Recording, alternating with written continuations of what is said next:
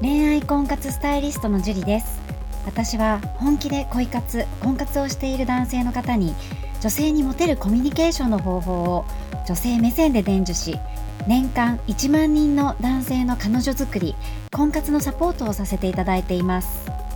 ポッドキャスト恋愛婚活スタイリストジュリの野獣でも美女を捕まえるテクニック女性の本音教えますは私恋愛婚活スタイリストジュリが累計1万人以上の女性と接して分かった。普段は聞くことができない女性の本音を交え本気の彼女を作るためのテクニックをこっそり公開するという番組です。あなたに素敵な彼女ができるようより効果的な生の声をお伝えさせていただきますので楽しみにしていてください。本編に行く前に番組からお知らせがあります。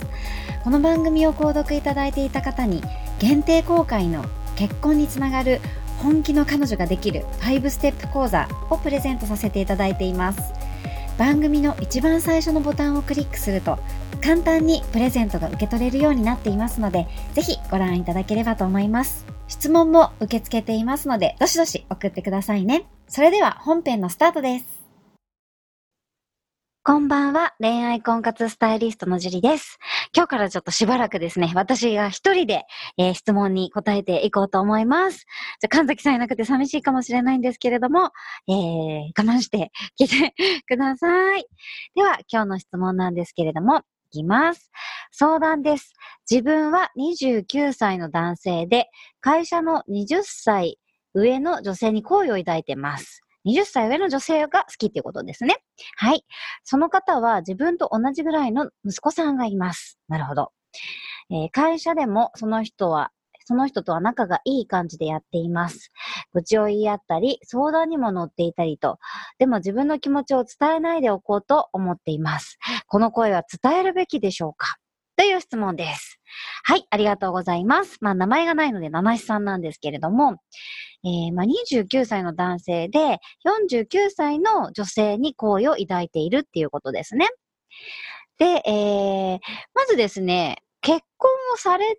ね、離婚をされているのかどうかっていうところにもありますけれども、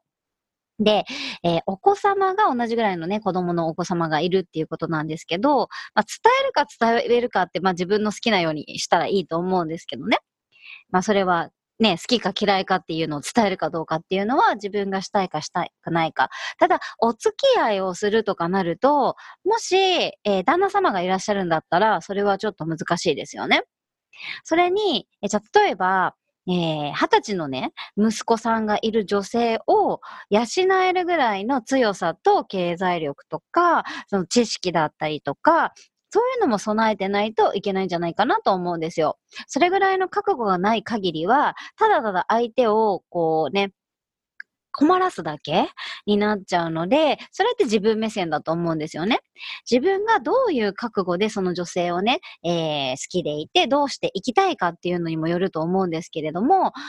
ただまあ好きっていう気持ちは、まあ理性じゃないから、ね、理性で頭で考えてね、えー、コントロールできるんだったらみんなしてると思うんですけれども、好きっていう気持ちは別にね、あってもしょうがないし、あってもいいと思うんですよ。ただそれを伝えることによって相手がどういう気持ちになるかとか、自分がどれだけの覚悟があるのかとか、そういうのも踏まえて言わない限りは、ただの自己満足になっちゃうんですね。